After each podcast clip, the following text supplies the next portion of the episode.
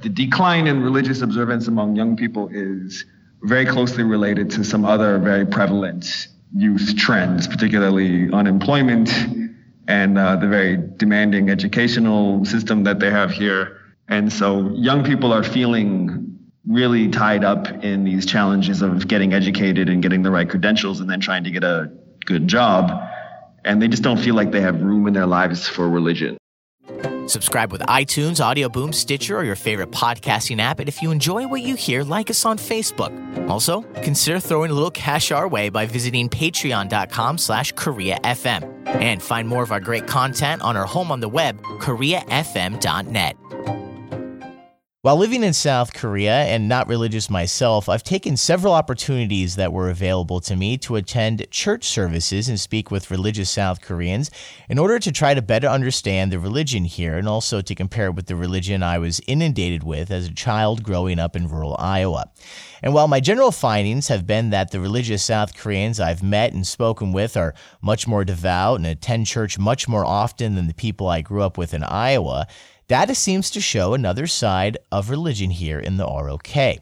Seoul based reporter Stephen Borowiec recently wrote an article for Al Jazeera English titled Why Young South Koreans Are Turning Away from Religion.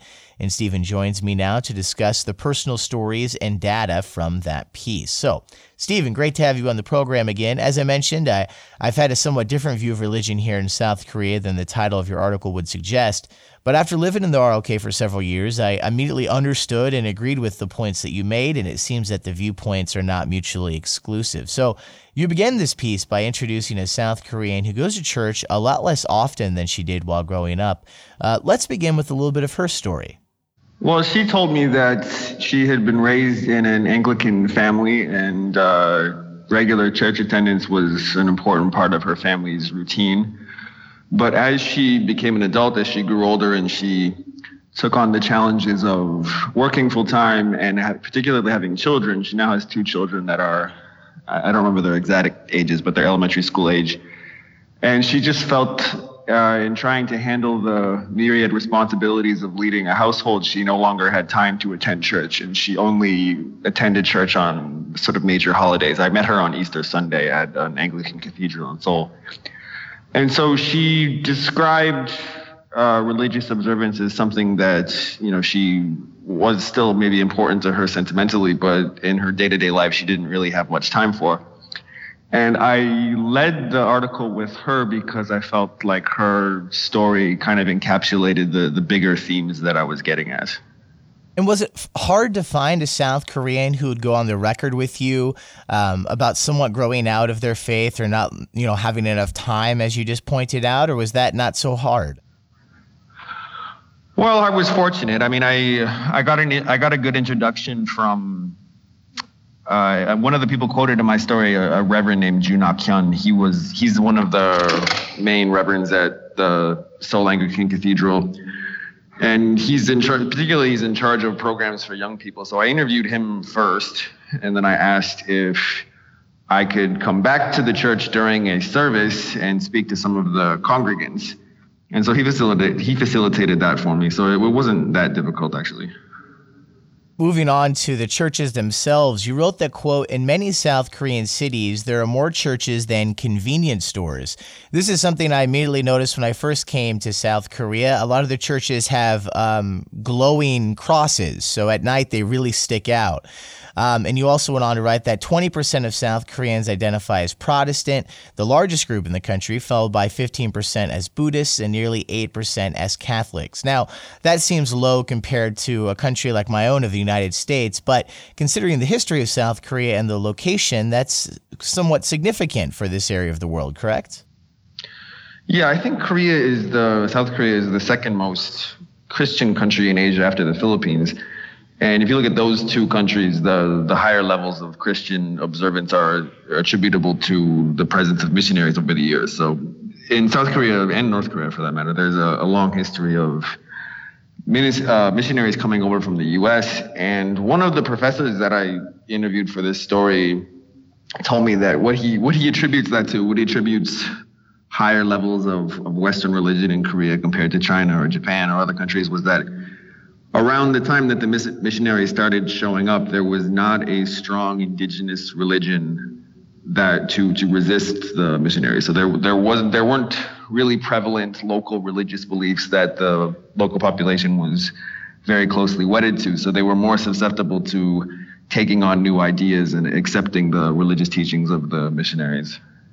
And so, despite this enormous increase in Christianity since you know the Western world began sending these missionaries to the Korean Peninsula, basically you're pointing out that that's not so much the case over the last decade or so, correct?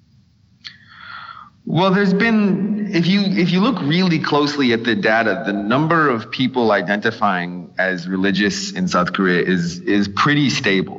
So, but what my article was about mostly was about young people, and the data show that there is a fairly pronounced decrease in the number of people who identify, number of young people who identify as religious. So it's it's a very nuanced picture.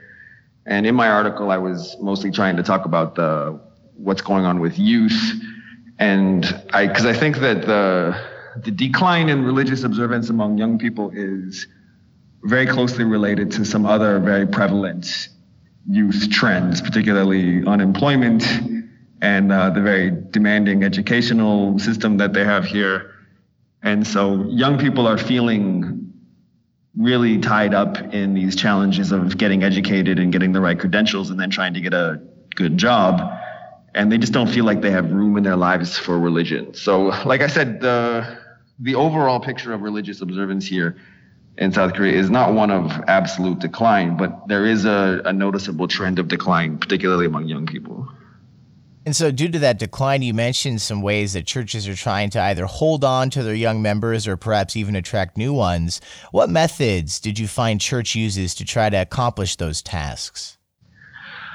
Well, it seemed to me that what the churches were going for was trying to create a somewhat less hierarchical and less judgmental setting. So, uh, Reverend Jew, who I spoke to, he told me that he's in charge of programs for young people at the church. And when he deals directly with young people, he told me he tries to deal with them in a very non-judgmental manner and, and not tell them what they're doing wrong or what they're doing right in their lives, but just to provide consolation and provide emotional support.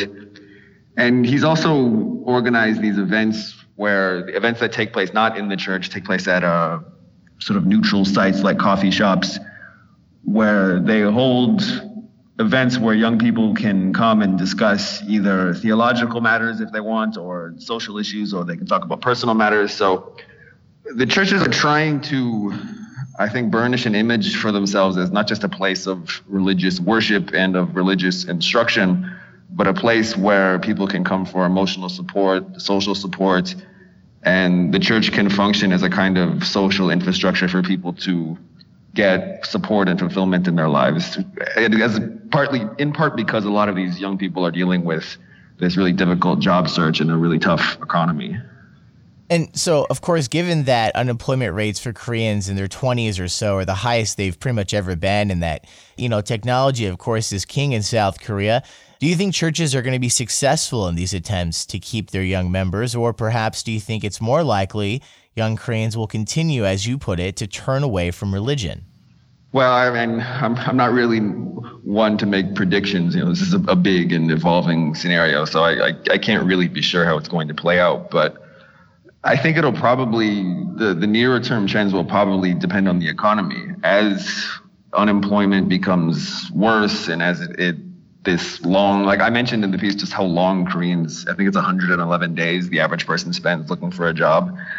As long as those challenges remain as, as prevalent and as unforgiving as ever i think koreans will young koreans will probably continue to uh, worship less and, and participate less in religious activities. But over the long term you know it's yeah, there are also cases where in societies, as unemployment increases and as the economy struggles, sometimes people turn more to religion as a, a source. Yeah, sometimes the church is the answer. Well, it, it, yeah, sometimes people look for to churches for support and for meaning. You know, I think we're at a point, we're coming to a point in human history where, due to the rise of technology and several other things, fewer and fewer people are going to have jobs.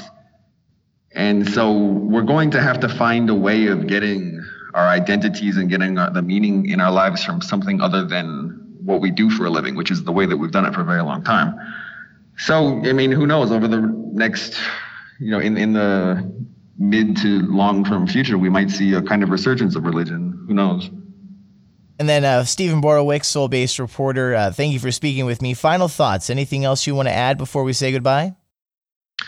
Uh, just, uh, you know, I enjoyed writing and reporting that story, and uh, thank you for taking an interest in it and having me on the chat. Absolutely, of course. I've been speaking with Stephen Borowiec, a Seoul based reporter. You can check out this article um, in Al Jazeera English titled Why Young South Koreans Are Turning Away from Religion. Stephen, great speaking with you. Thanks, Jens.